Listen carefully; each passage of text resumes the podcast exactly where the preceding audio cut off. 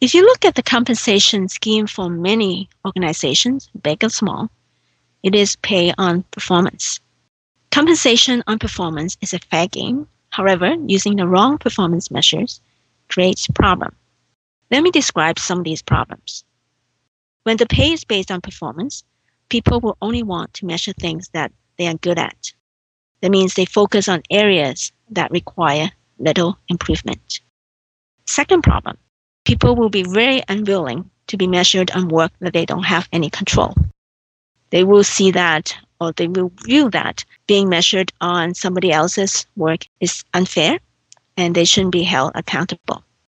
Third problem, some might see that performance measurements is a way for management to penalize poor performance. The mindset is that the results ought to be good.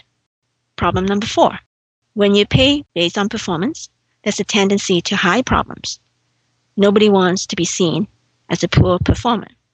And problem number five, there's a tendency to undermine collaboration. People will be more keen to look after their own work, want to make sure that they can deliver good results, and not very keen in collaborating with others to produce a more customer satisfied solution. To avoid these problems, companies need to ensure that the right measures are in place. Otherwise, the seemingly fair system could culminate divisive efforts and behavior.